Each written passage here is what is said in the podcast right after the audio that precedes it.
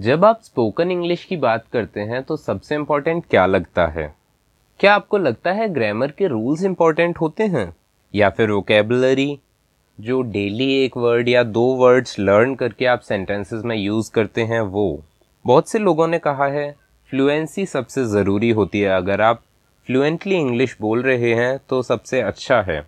आपने बहुत से लोगों को ये कहते हुए सुना होगा कि स्पोकन इंग्लिश सीखने के लिए डेली एक ग्रामर का रूल और एक या दो वर्ड्स इंग्लिश के लर्न करें।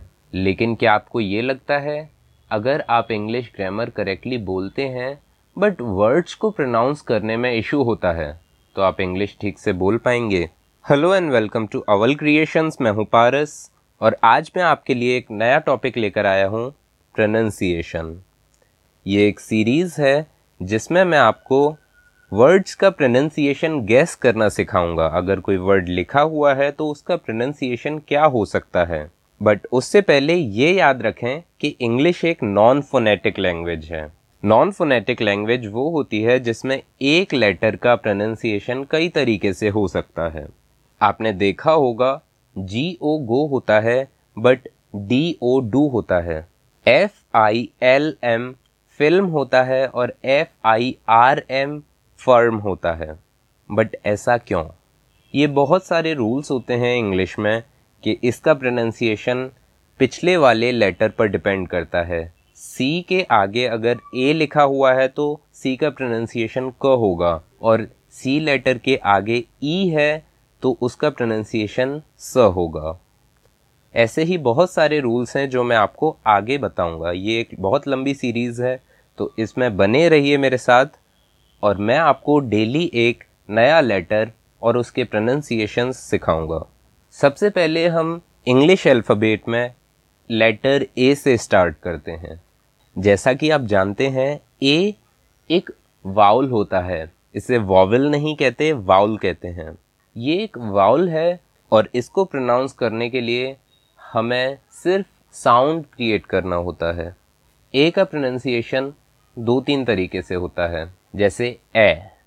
A N N A T at M A N man C A T cat A का प्रोनाउंसिएशन ओ भी होता है ओ आपने देखा होगा A double L all C A double L call S M A double L small W A double L wall W A R war A का pronunciation ओ होता है और इसका प्रोनाउंसिएशन आ भी होता है. A R E are C A R car कहीं कहीं पर इसको ए भी प्रोनाउंस करते हैं.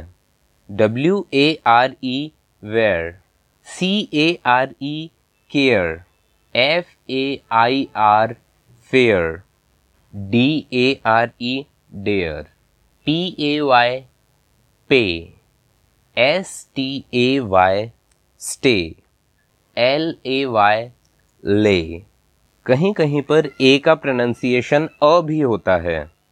अगर ए अकेला सेंटेंस में आया है एक वर्ड तो हम उसे ए नहीं बोलते। ए मैन इज़ स्टैंडिंग उसका प्रोनाउंसिएशन होता है अ।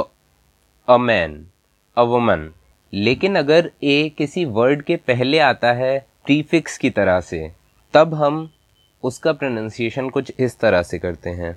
A H E A D ahead A B O V E above above अगर किसी भी स्पेलिंग में स्टार्टिंग में ए एल लिखा हुआ है तो वो अ नहीं ऑल है all A L T O G E T H E R all together. A L T E R, alter. A L T E R N A T I V E alternative. तो ये था pronunciation letter ए का अगले audio में हम vowels को continue करेंगे और पहले सारे वाउल्स उसके बाद में फिर हम आगे बढ़ेंगे कॉन्सोनेंट्स के साथ इसमें सेमी वाउल्स भी आएँगे वाउल्स के साथ ही आज के लिए बस इतना ही ऐसे ही मज़ेदार तरीके से इंग्लिश सीखने के लिए विज़िट करें अवल इंग्लिश डॉट कॉम और फॉलो करें अवल क्रिएशंस को।